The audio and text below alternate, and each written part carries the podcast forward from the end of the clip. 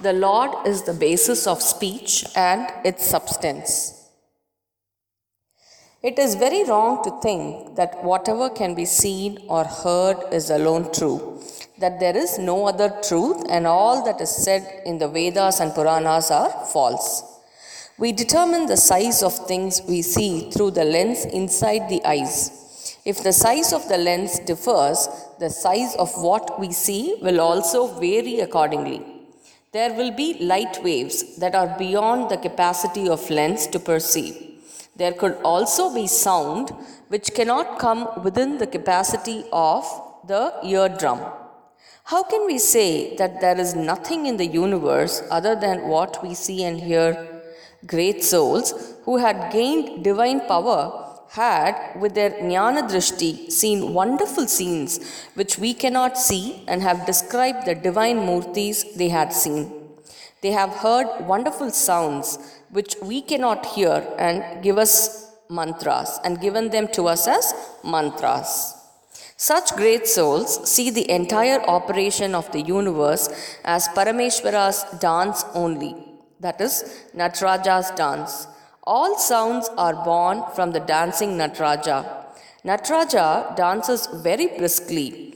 Just before dance comes to a close, the long locks of hair stand projected on either side. These days, snapshots of moving objects are photographed, is it not? In the same way, the divine sculptor has brought out the urgency with which the long locks of hair are protruding and has made the Vigraha of Nataraja.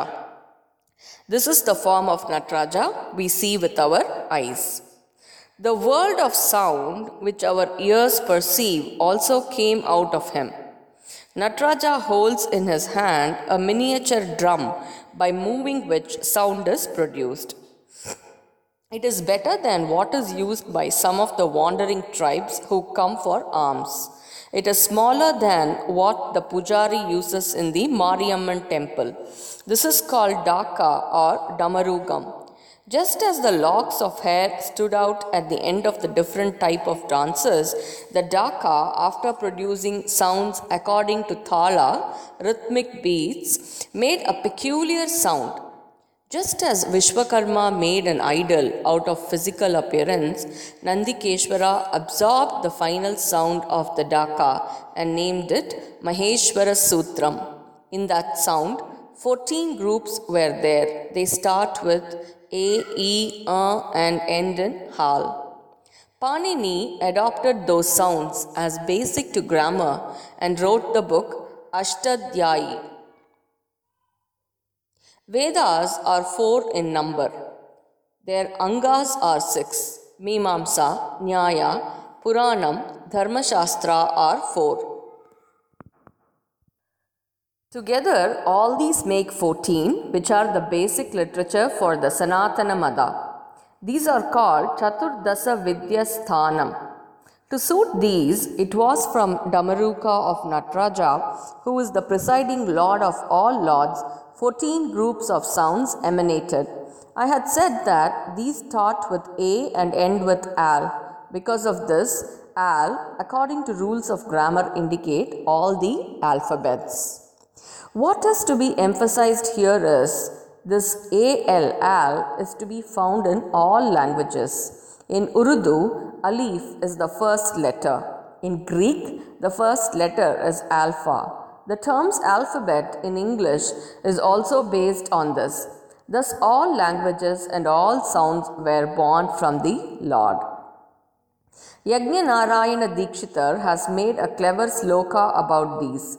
Pani means hand, Nadam means the sound. Pani Nadam means the sound made by Nataraja's hand. That became the Shastra of Panini Maharishi. Patanjali made the commentary for Vyakaranam. He was the avatar of Adisesha. Adisesha has coiled around Nataraja's leg. Sound came out from the Damaruka in Nataraja's hand. Patanjali, who is in Nataraja's leg, has provided explanation for it.